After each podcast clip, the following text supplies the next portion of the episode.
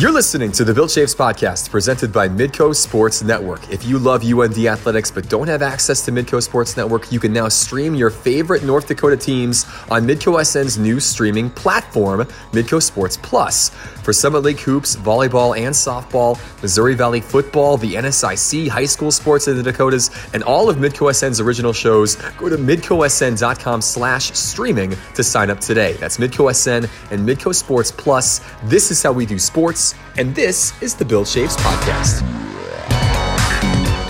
Welcome to another edition of the Bill Chaves Podcast. We are taping this on a Tuesday late morning, February the 16th. Alex Steinert, Bill Chaves with you.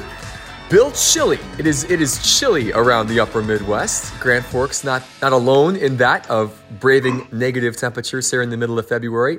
Glad that we're both inside as we record this podcast here on, on a sunny, albeit cold, February afternoon yesterday we might have inched over the zero, maybe to about three or four, somewhere in that range, and that broke a streak. And uh, I think we uh, sixth best streak uh, of below zero temperatures. Uh, so yeah, it, it, was chilly the last uh, last week or so. Um, fortunately, no wind really to speak of, yeah. and a lot of sunshine you always have to look on the positive side. By the way, best would not have been the adjective I would have used to describe the streak. But yes, that was essentially the sixth longest one.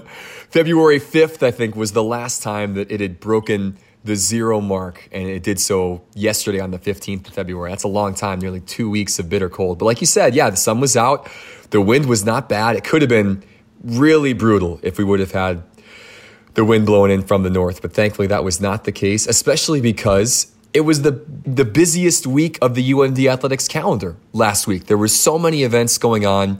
Some at home, obviously some on the road as well with softball down in Louisiana and track and field in Brookings and tennis, etc. But what a crazy week for athletics. Busy week for you and it's again just getting started as more and more events continue to pile up as some of the spring sports now get ready to go. Yeah, you know, we were talking again, uh, you know, prior to us recording this, there's just so many things going on right now that we're bound to miss, uh, you know, something. And, uh, you know, you do an awesome job of kind of uh, hitting the recaps on some things. But, but you're right. Uh, you know, that one was an interesting weekend because of the two basketballs and hockey uh, on the same weekend. But now we kind of flip forward and we kind of uh, we put basketballs in the rear view mirror as far as home contests. But then we we, we kind of go straight to football and. Uh, it's just fascinating, you know. Um, when you thought about this last fall, uh, you know, you, you you said, okay, you know uh, makes sense that uh, if we can do it and we can do it in a way that we feel like we've uh, lowered the likelihood of, of obviously transmission and mitigated risks and, and tried to do as best as we can to increase the safety. Um, I still think until you went into 21 you were still probably saying to yourself, you know, uh, like like a lot of these things we're saying, you know, is this really going to happen? Is this is this occurring? And uh, it is, it is. You know, as of this recording, you know, we're excited about you know playing our first Missouri Valley football game uh, at noon, and uh, you know, it's it's kind of coupled with a couple of hockey games uh, tossed around it. And so hopefully you're getting a lot of tea and honey and lemon and all of that for your voice, uh, Alex, because you've been, uh, I, I, don't want to use the word heroic, but maybe in a play by play way you were more heroic because we, we all know heroes are our frontline workers and folks that yeah. protect us military wise, our teachers, and uh, all, all of those folks that, right? Uh, th- those are the true heroes. And so what we do, you know, we're just lucky to, to do what we do. That's well said. Yeah, we. I just I talk about sports on television, and and you help student you help these events happen, and and that's important. These are all important things. We don't want to diminish that, but in the grand scheme of things, yeah, it was it was a busy weekend um, for me and our Midco SN crew, but yeah, it, it was a privilege to get to do these games, and it's it's our job, so it's all good. We have been I've been drinking a, a lot, a lot of tea. I should you got to finish that sentence. I've been drinking a lot, dot, dot, dot, of, of tea and lemon and honey and things like that. So, uh, feeling good. It'll be a fun weekend ahead as well. And, and, you mentioned football. Let's just talk about that right now. We obviously had a press conference with Bubba Schweigert and Danny Freund and Brett Halinka yesterday. It's so fun to be talking about this because really, because so many other sports have been going on, and we've been so invested in basketball and hockey specifically, as those sports have really crescendoed here down the stretch, you kind of forget, oh, that's right Football is happening, and it's happening in February, and three home games are coming back to back to back in the space of really two and a half weeks.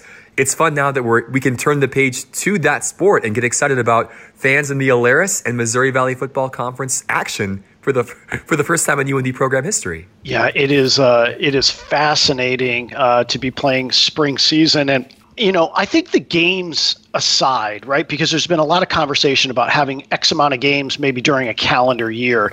I do believe it is about the other days in the week on how your program manages um, that stress or that load. And uh, and I think our coaching staff has done a tremendous job. I've, I've had a lot of conversations with Bubba about that. Is how do you manage that? And I think to some degree, you know, it's it, it, taking the long long approach right? It's it's that long long approach. It's it is truly alex like the you know all those um, you know soccer teams in europe having to manage all the fixtures that they have. I mean you've got to be really thoughtful on what you're putting on the odometer of, of our student athletes.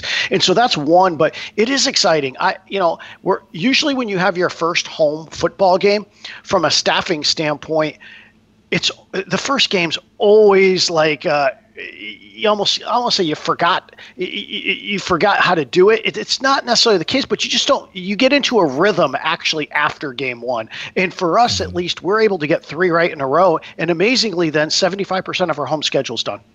So in, in less than three weeks, because we've got that Thursday game. Mm-hmm. And so, yeah, I you know it is exciting. I, I've got to get refocused on on a few things here. We've got a really good Southern Illinois team coming in, and you know you could argue the year before. I, I'm getting my years now mixed up, but I think in 19, you know they had a tremendous argument to potentially make the playoffs, right? And uh, it just, you know, it didn't didn't happen for them, and and you know that happens, right? I mean, uh, we've we've seen it here, and so at the end of the day, um, it should be a really really fun game. Um, but you know, you know, we've worked with. Uh, you know our friends at Spectra, the Alerus Center, um, the Alerus Commission, uh, a group that I'm uh, that I'm kind of I've got together on, on a Friday that that includes Jody and his team and and uh, Department of Health and and the county and the city.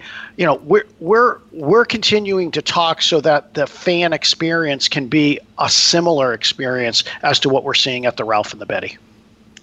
Yeah, that's one of the big things about this weekend and the next couple of weeks, that fan experience side. And we've seen it go seamlessly. I think from at least from my perspective, it feels like the home events have been really well put on with, with limited capacity, both at the Ralph and at the Betty this year.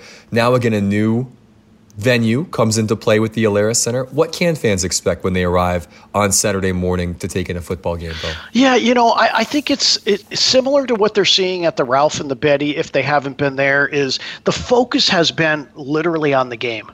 And, you know, it, it, it really is to play the game. So not that we're not doing all of the extras, if you will, that surrounds the game to some degree, but we just have to be that much more cautious and diligent, right? You're going to see a lot more hand sanitizers. You're going to uh, see mask wearing. You're going to, you know, look for folks to be socially distant as far as the seating manifest is concerned. And so those are the things that, um, you know, I think have worked pretty well at the Betty and in the Ralph. And so, you know, it's it's literally a game by game proposition to some degree, but uh, at the end, that's all to have the game played. And and I think that if you're going to say what's the principle by what every day we walk into is what are we doing so that we can have competition so that you can you know call games right? And so our our student athletes can play games and and our fans can watch games. And so i think that that's it in a in a nutshell. And until we get kind of maybe uh, in again depending on we can use a baseball analogy. I don't know what inning we're in of the pandemic right now. I don't know. I don't know. But let's pretend we're in the seventh somewhere in that mm. range. Until we get done with the ninth inning, um, and gets it feels a little bit more normal. I, I think some of those extras, if you will, you know, we've we've we've tapped the brakes on.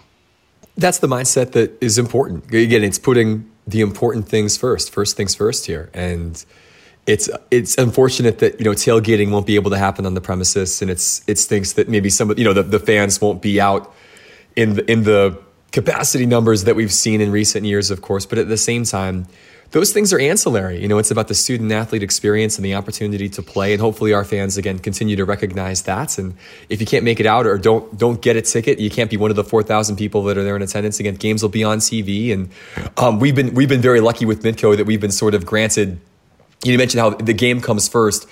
We've been able to sort of be a part of that game. So we'll still have cameras on the sidelines, distanced away from where the coaches' box are, of course. But the fact that we're able to still do that and get great looks for the replay crew as well, but of course for folks at home, that's going to help make the experience positive and it won't feel so foreign if you can't get out there and be in person and you have to watch at home for the first time in a long time. I was really happy that we were able to to do those sorts of things coming up this weekend and during the course of the home season. Those are all conversations that we've had, and and I think part of it is, um, and and it really it's a good segue, Alex, into uh, uh we're going to have our second indoor track meet this week.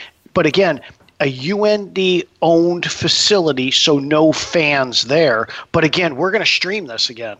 And mm. I think that's important because not only we're having the game, but how can we then bring the games to others, right? And so I think that was a conversation we had, you know, in regards to let's just say Midco cameras and what does that look like? Well, I think during this time frame, we've got to be really thoughtful on how we can continue to deliver, you know, this experience not only to the uh, to the participants, but actually the folks that really want to watch the participants play as well.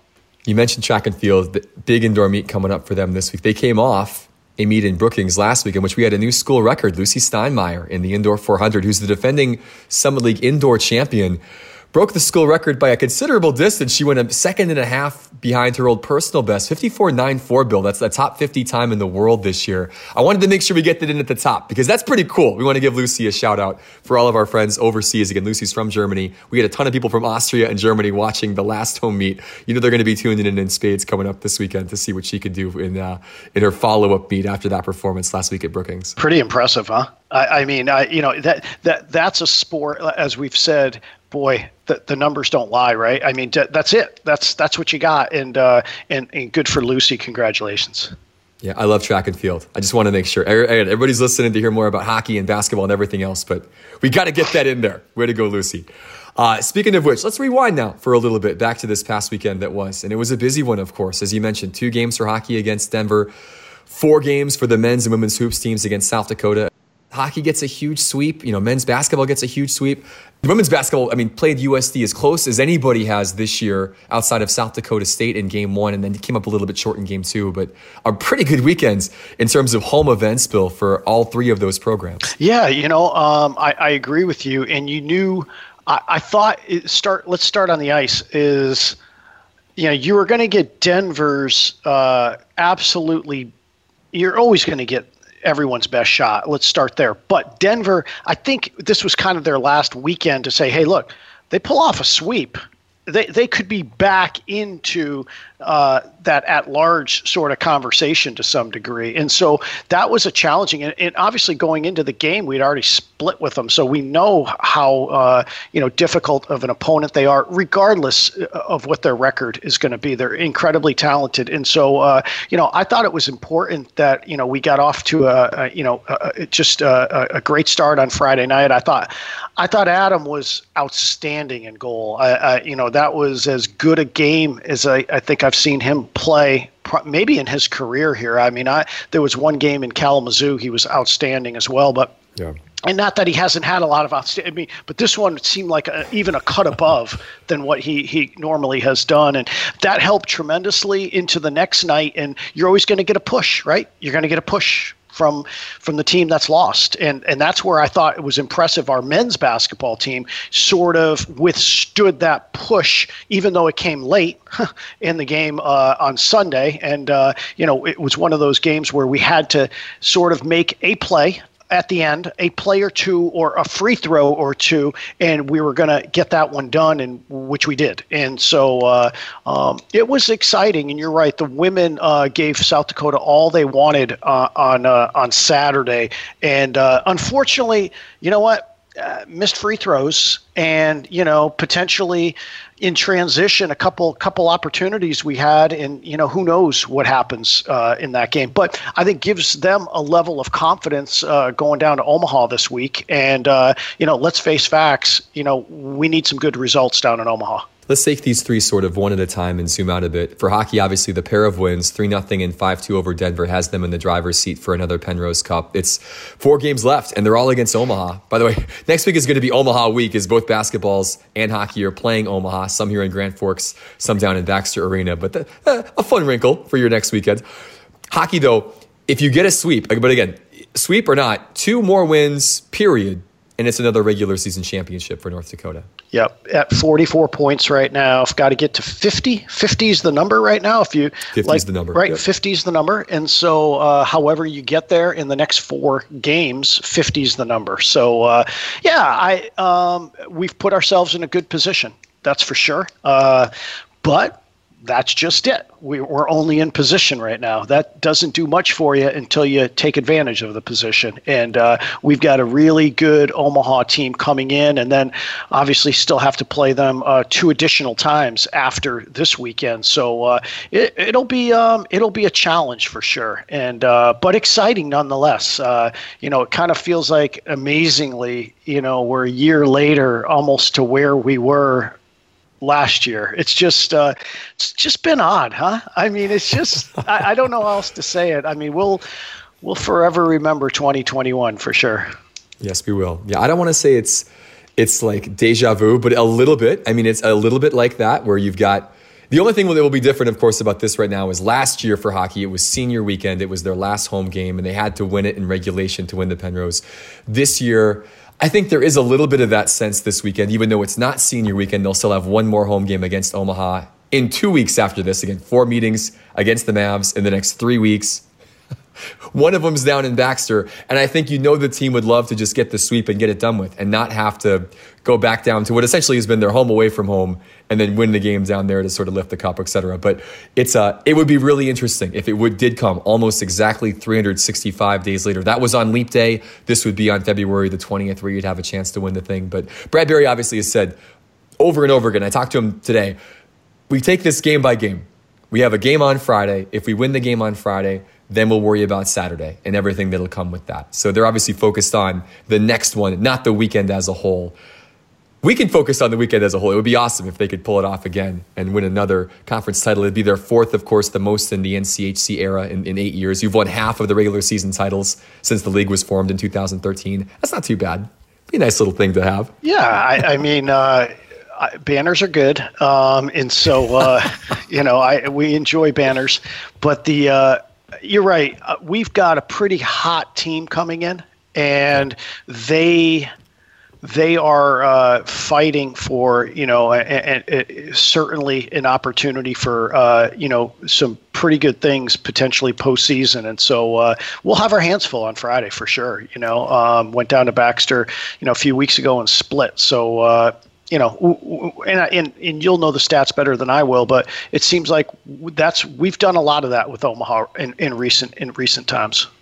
Yeah, lots of splits. It, it's hard to sweep. The Omaha has never won a series against North Dakota, but North Dakota hasn't swept Omaha very often in recent seasons. It's that travel partner deal. They play each other four times every year. In this case, six. There's a lot of shared history between the two programs with different players that have mm-hmm. seen their fathers play for North Dakota that are now playing down there. Taylor Ward, of course, the first that comes to mind, who's leading Omaha in scoring this year. It's it, it's a fun rivalry that has really blossomed uh, since Dean Blais took over as coach and now followed up with Mike Gabinet. And these should be a couple of fun games. And uh, the Ralph should be rocking on Friday and Saturday. And we're excited to have those games live on Midco SN as well. And that's an Omaha team, too, as you mentioned. They're coming off a sweep of Colorado College, and they still have Penrose Cup aspirations. If they do what they would like to do win three of four against North Dakota, they will probably be Penrose Cup champs, depending on what happens with St. Cloud State and Minnesota Duluth. So they still have that carrot dangling in front of them as well. And that's a that's a program that's never won one here in their in their history. So a lot at stake for both teams coming up this weekend on the 19th and 20th. No question, no question about it. And well, we might as well stay right there in, in hockey because obviously uh, a unique opportunity for us at the Ralph here in a few weeks. Let's talk about that because that is news since we potted last two weeks ago. Uh, it was announced on Monday of this past week, so a little over a week ago, that the REA and Grand Forks will be hosting the entire NCHC postseason. What an awesome thing for the community of Grand Forks and for the University of North Dakota and Ralph Engelstad Arena.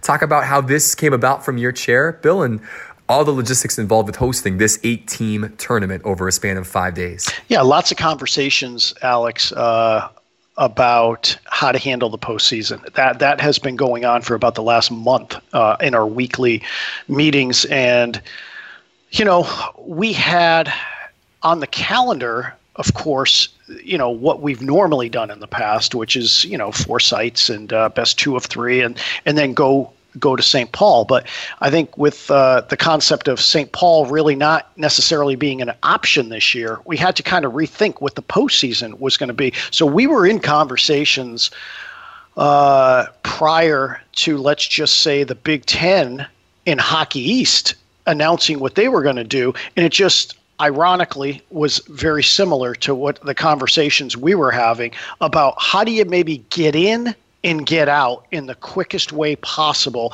but still give the teams an opportunity to participate in a tournament format. Um, that was the key, right? It, it, it, really all goes back down to competition again, right? It goes back down to competition and participation. And then how do you do that in, in this COVID time environment? And it, it turned into, well, let's go to a place um, and then you know let's let's figure out who it would be again, uh, and then have the conversations. And very similar to you know pre-pod, you know we had those conversations, and away you go. And so uh, our our friends uh, here in Grand Forks, uh, the city, um, you know, uh, just uh, you know CVB, obviously Jody and I and his team and our team worked you know pretty hard on trying to put together what we thought was you know the the best reason why uh, you know the, the, the the tournament should come to Grand Forks. And fortunately enough, uh, we were selected, and uh,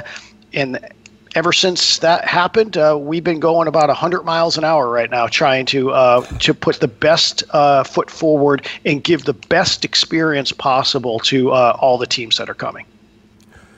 Friday, March the 12th, and Saturday, March the 13th will be the quarterfinals. Again, the top two seeds will play on Friday. Th- seeds three and four will play Saturday against the 5 6. And then there'll be a day off, and then Monday will be semifinal day, and then Tuesday will be the championship. And it's going to be exciting. CBS Sports Network will carry the semis and finals as they always do, and NCHC.TV will have the quarters it's going to be awesome to see these games in person. The format change will make this tournament a little more interesting, a little different than normal. No best of three series anymore. You get a one off. There's no home ice advantage for those top seeds as well. So, really, last line change is the only benefit you get being seeds one through four. UND, of course, will have a little home ice advantage, which, which helps, but it's going to really flatten the playing field a little bit. And as we saw in the pod, you know, there were there was a sense of most of the games sort of went to form, but there were a lot of upsets. Colorado College beating Duluth and Miami shutting out Denver. It, it was not chalk all the way through, and this maybe will have a similar feel come the middle of March. Well, it's going to have a regional feel to it. Yes, yes. It's you That's know, a great way to put it. It's going to have a regional feel, and it's going to get you prepped for the school, schools that are going to be fortunate enough to make the NCAA tournament. This is exactly what you deal with, right? And yeah. at, at, the end, um, absolutely, uh, one through eight. Uh, when we say anyone could beat anyone, that is an accurate statement. And so uh, you, we're we're dealing with all game sevens. Yeah, it's the fun part about tournament time when you come down to it. Single elimination, you know, win or go home. And for for a lot of for the bottom half of the league, it really will be go home. Like your season will be done. The top half would all hope to yep. continue on that season in the postseason in the NCAA's, and you would think so the way the way the resume shakes out. But you don't know. You don't know what the committee's going to decide. So you'd like to go as far as you can and just win the whole thing and lock up that automatic berth just to take the doubt away. This is like the complete year where you know, it's just going to be so challenging for the committee because it really just isn't about records.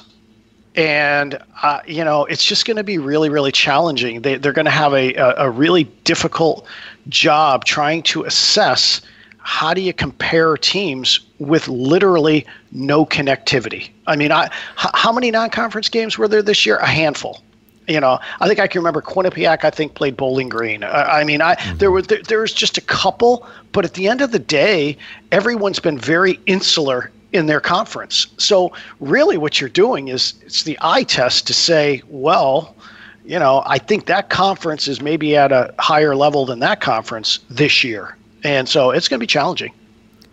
As an athletic director, Bill, obviously we, we've heard Josh Fenton talk about what he would like to see in terms of the criteria for the NCAA using past NCAA tournament success, you know, past participation from the different conferences. Do you have any any type of input or any any do you have the ear of anybody at least on the committee to say, "Hey, what about this?" Talk talk about that perspective. Well, I, I I think that was a really good thought process that Josh had, and I don't necessarily. I, I, I think I subscribe to that to to some degree. I, it's what coming up to March, kind of late in the game to kind of put that process in place at this point. I think I I think we're going to be staring at the good old fashioned eye test. Yeah. I mean, I because nothing has been said, I have to assume that's what it is.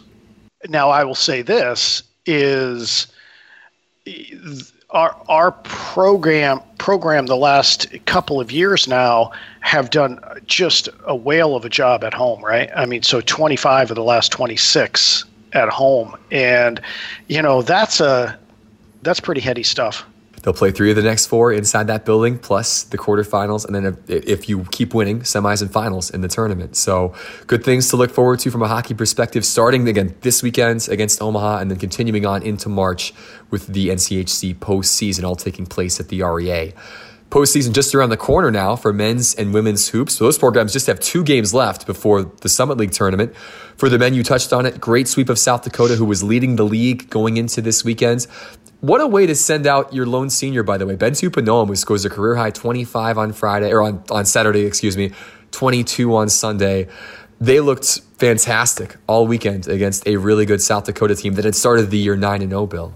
Yeah, I, you know, uh, you know, each year it's a, it's an interesting journey, and I think all of our teams are in, in this year more than any year in the COVID competition year, where uh, you know you'll probably never know how um, challenging some weeks have been, you know, some days and weeks for the programs, but they've forged on both the men's and women's basketball teams. They really have. And, and, and, and uh, aside, aside from that one Kansas City game, we've you know we've we've we've uh, we've checked the boxes right as far as playing games, and uh, it was exciting to see Bentiu you know put on a, a tremendous performance over the weekend, and you know it's just part of maturation of sometimes teams. They come in and, you know, it seems like he's been a, a link or a spark that has helped the entire team, you know, both from a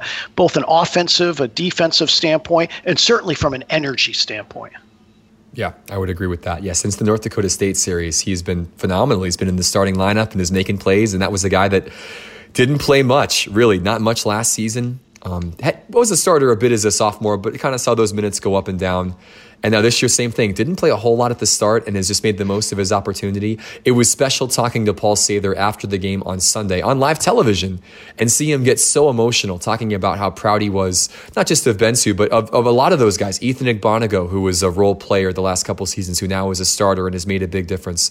You could go down the list. Guys that have just put in the work, stayed positive, been great teammates and now are getting rewarded as UND gets back to 500 and, and sees themselves obviously in prime position to not just make the Summit League tournament, of course, but to be a player and maybe make it back to a championship game or go one step further.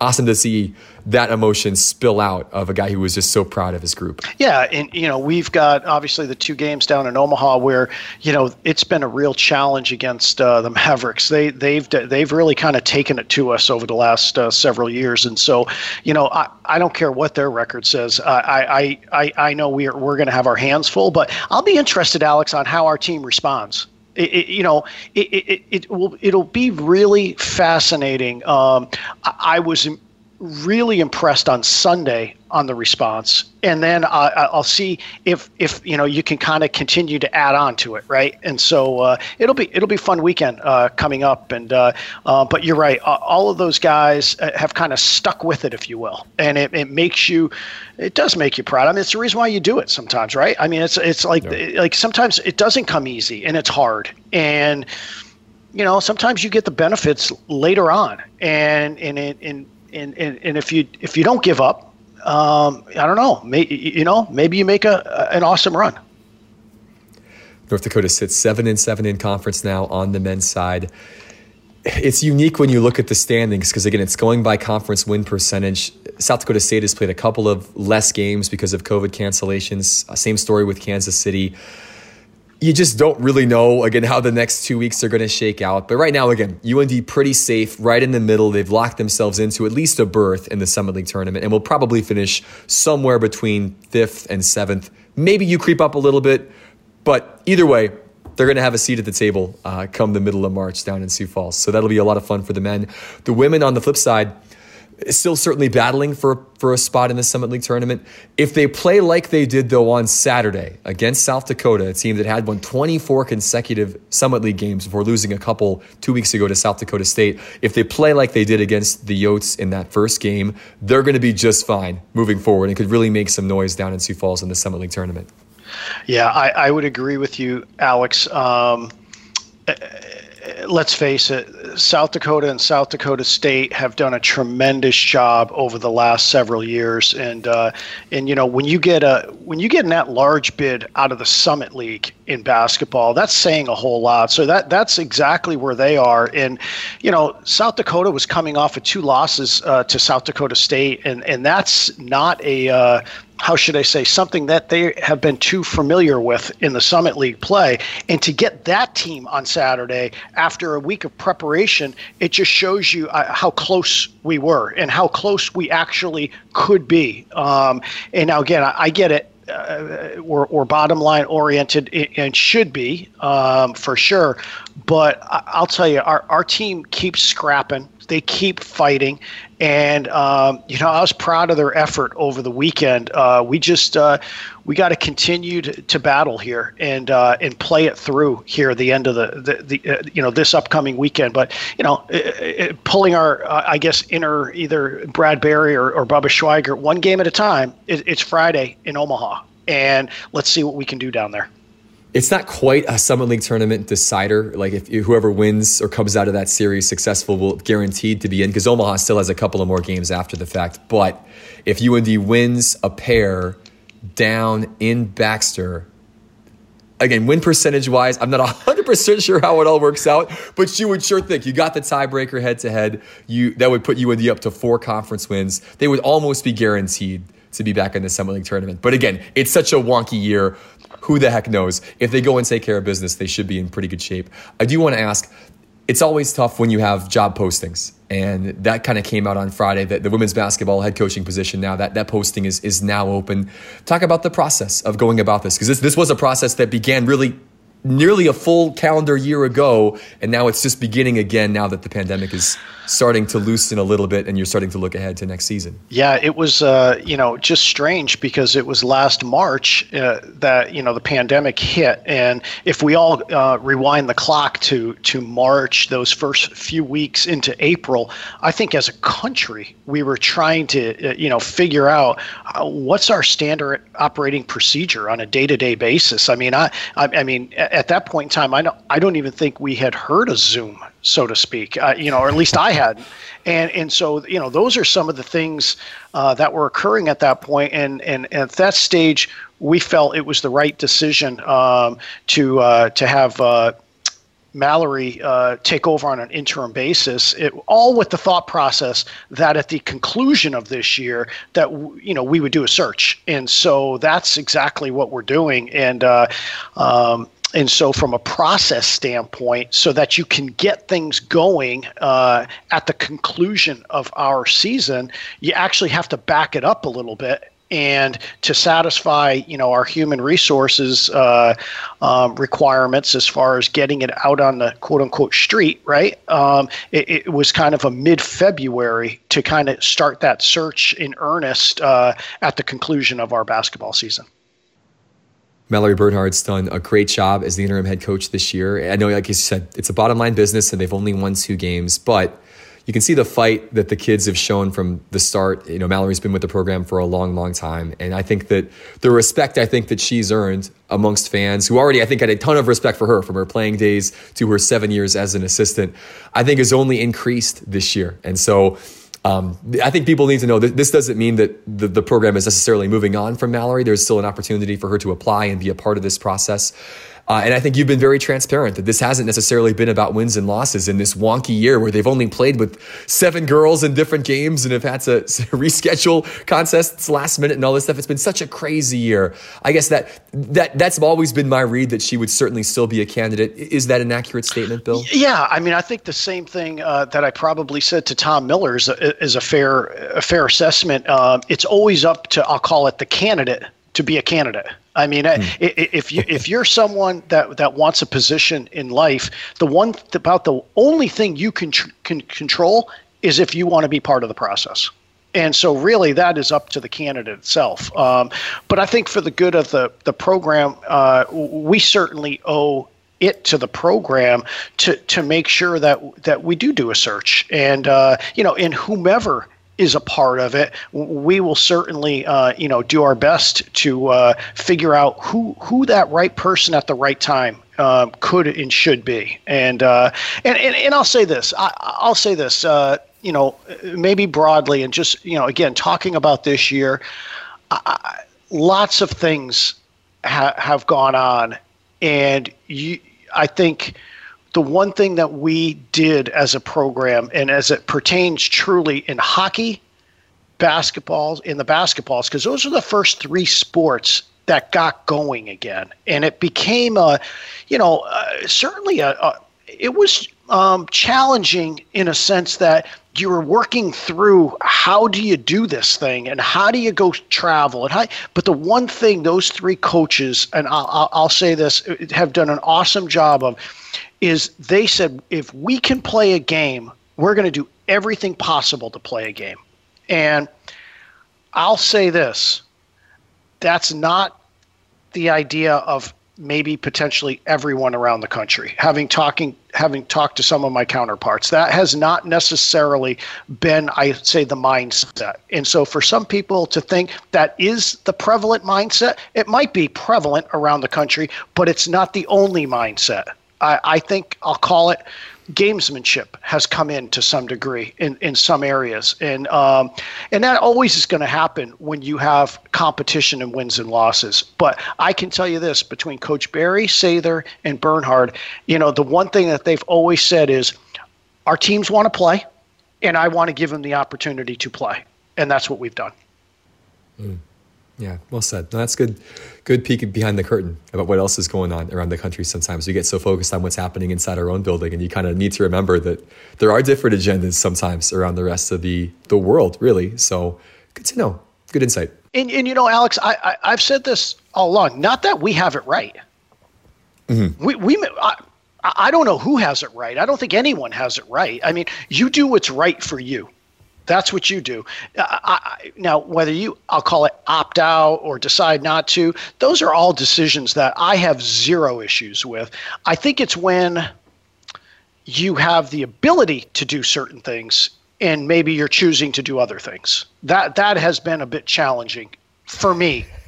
but I, I will say I've made the decision coming out of this pandemic that any decisions we made was going to have with the long haul in, in, in store. I, I, I, wanted to play the long game, and I, I didn't want repercussions down the road.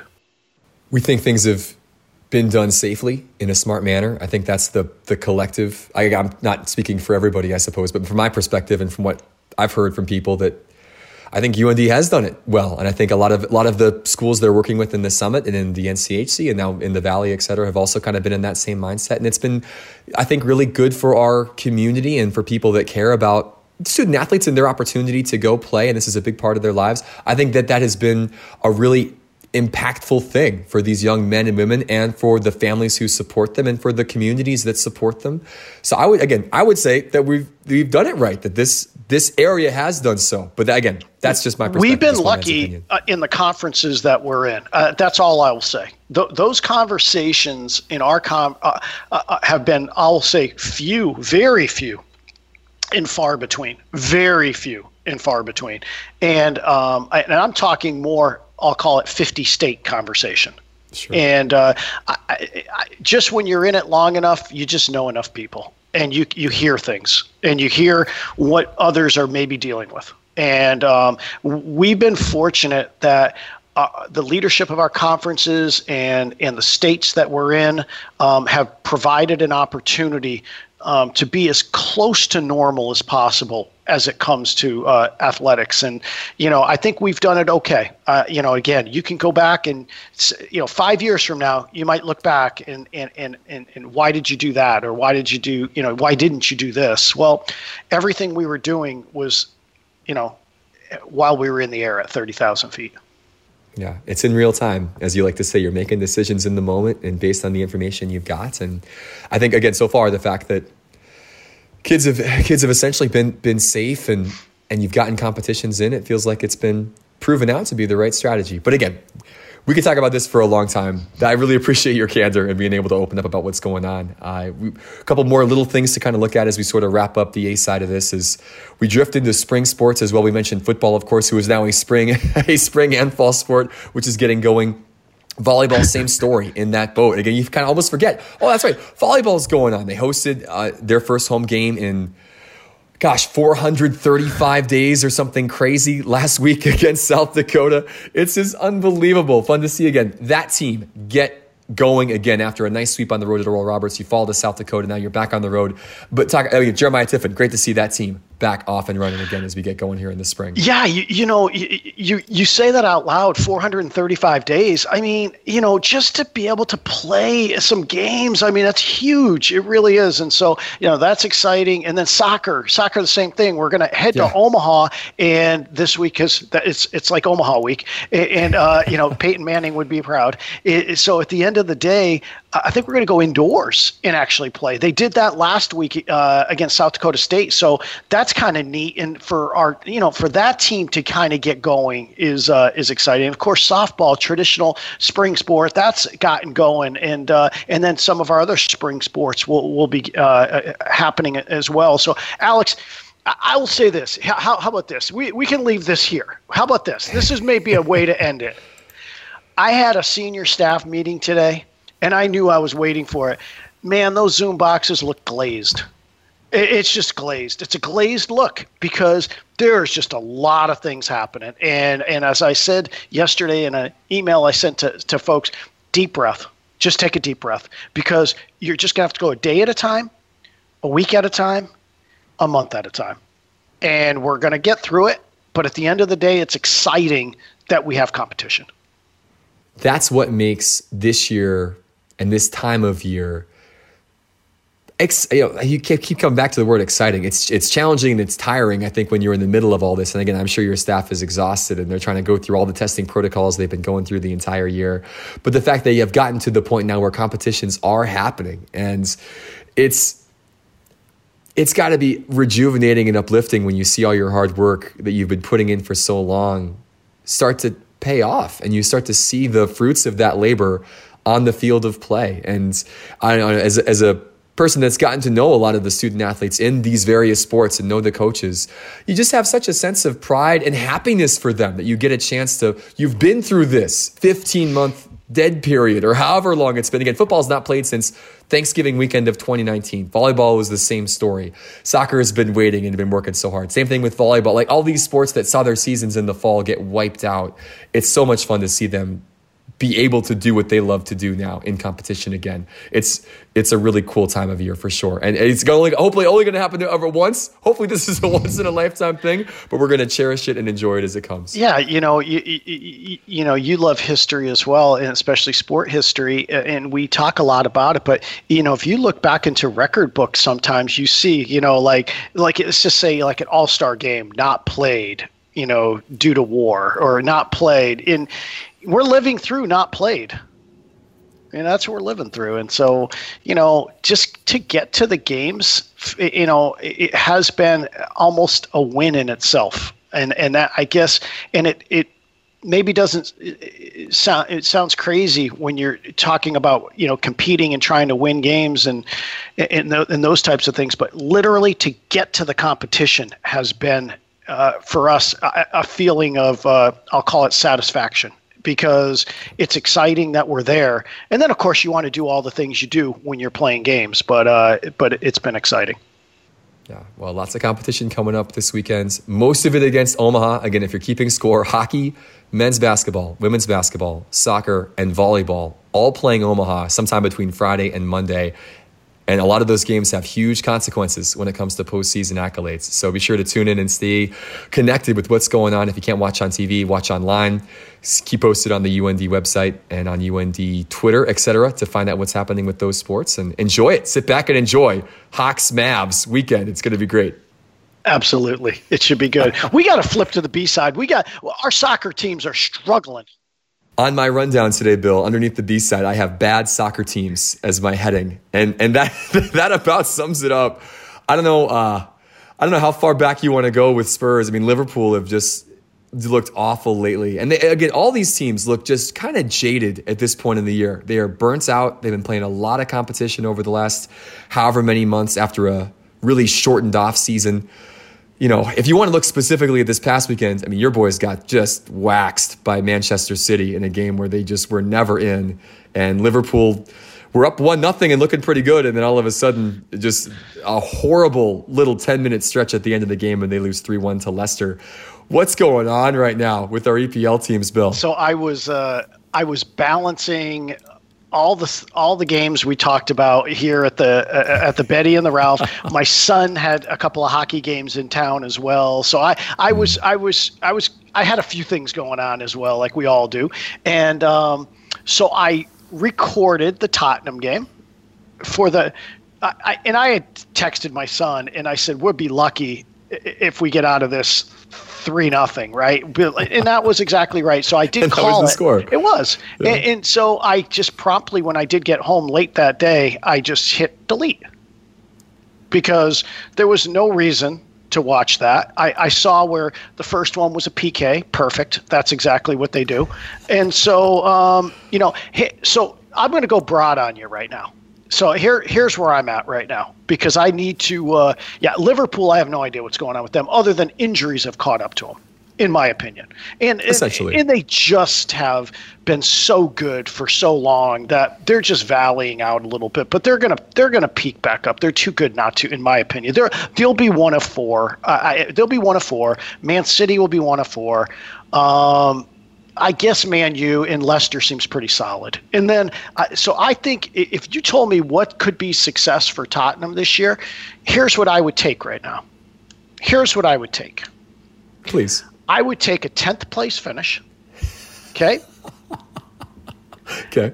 I would either take a 10th place finish, find a way to somehow beat Manchester City in in the Carabao Cup final. Yep, mm-hmm. League Cup final coming up, mm-hmm. and then make a run in Europe. Hmm. I would take that. Like, like I, I, I would say if he could, make, like, he's going to have to figure out how he manages his roster right now between the EPL and Europe.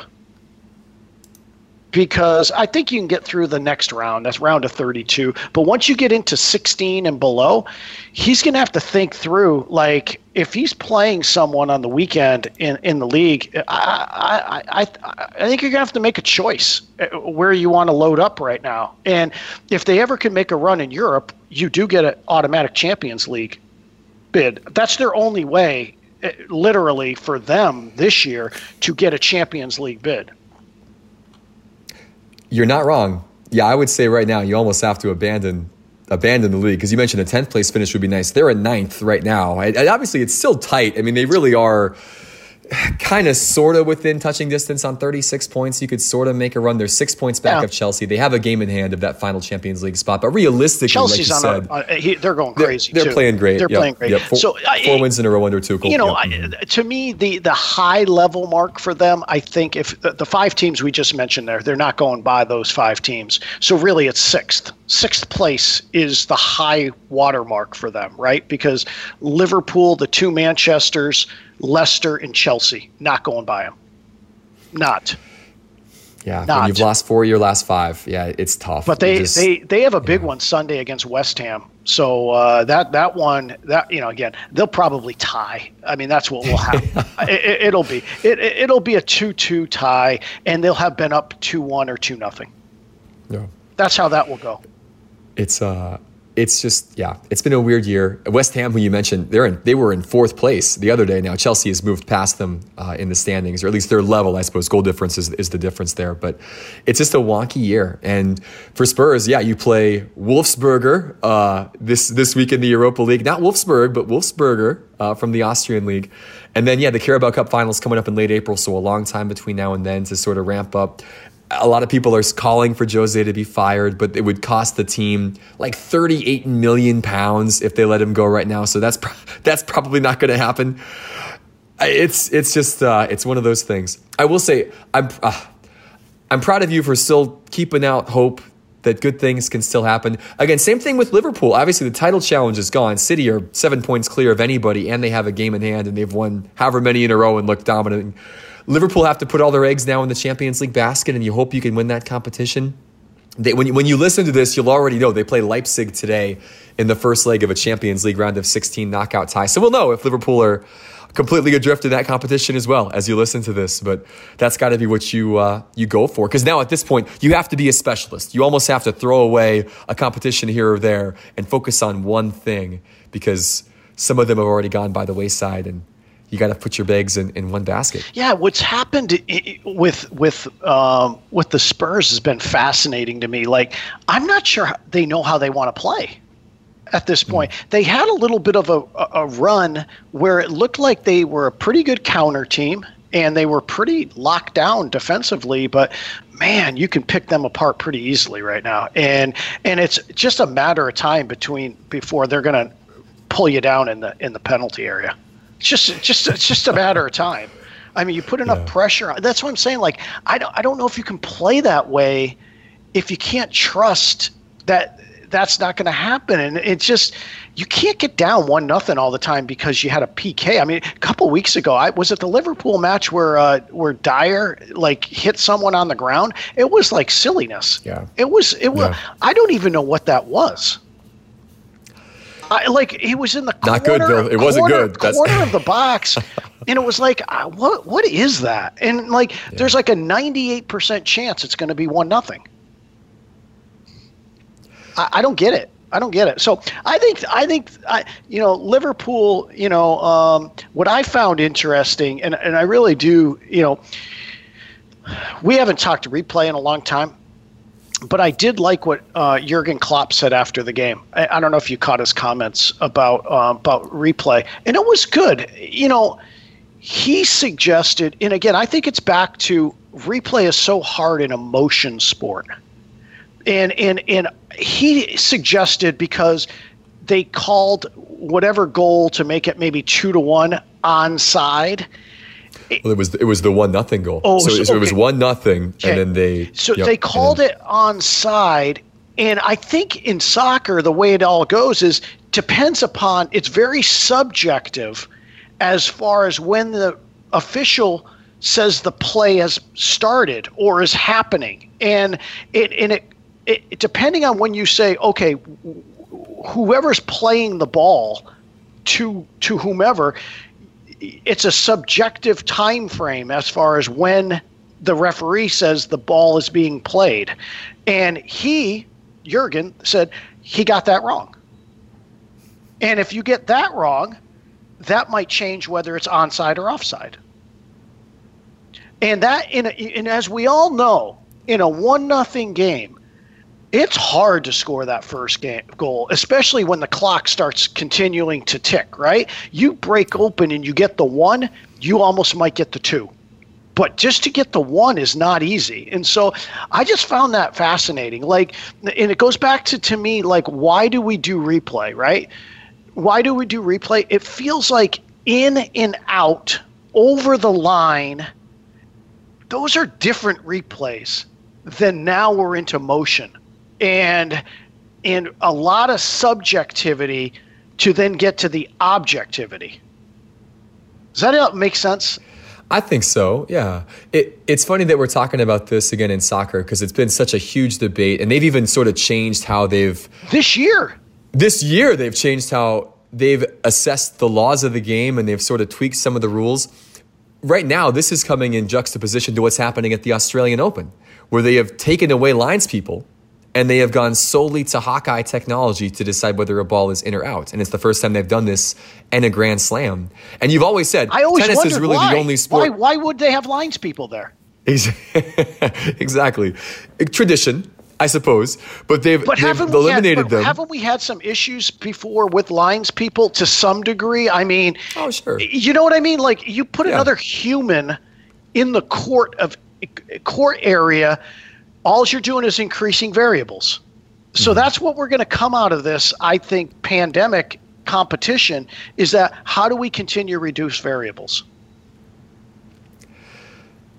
People seem to like it in Australia. It, uh, number, the number of missed calls have been essentially they're down to like one or two that people have questioned because again it's a it's an in or out and it's a ball and it's a it's a laser that is telling you whether or not the thing hits beyond it or not it will be one of those things to monitor as we move forward. So this is going to become the norm. So why wouldn't that be the case for balls and strikes? Fair point. Well, I mean, we. I mean, I, again, tradition, human. If we're gonna if we're gonna have humans officiate games that are really hard to officiate, but try to take the human element out of it, I'm not sure what we're trying to accomplish you know, it's no different than basketballs. At the end of the game, ba- basketballs, we go to the monitor so much that I, I think we just reofficiate each last two minutes because we know the monitor's there. Yeah. So we have to make a call. We make the call, and then we go figure out whether or not it's the right call. And that's, I guess, where we're at certainly makes the game a lot longer. Kind of sucks out some of the uh, emotion of the thing down the stretch. And then, yeah, you're going to get the right call, hopefully, most of the time with the aid of the monitor, but maybe it takes you three, four minutes to do so. And sometimes, yeah, you just wonder. I think we've always said this in some sports, replay makes perfect sense and they've got it right. And in others, it just seems like, what are we even doing? And and that can be the case sometimes. Well, football, like foot in, foot out, I think kind of that that to me that those are different buckets, right? Those are yeah. different mm-hmm. buckets. And, but because that's it's subjectivity versus objectivity. That's right. That's Opinion right. Opinion versus fact. Now you start getting into the frame by frame, and Eric Martinson and I talk about this all the time because you know he he does the officiating thing on the on the hockey side. He's he's quite good, by the way.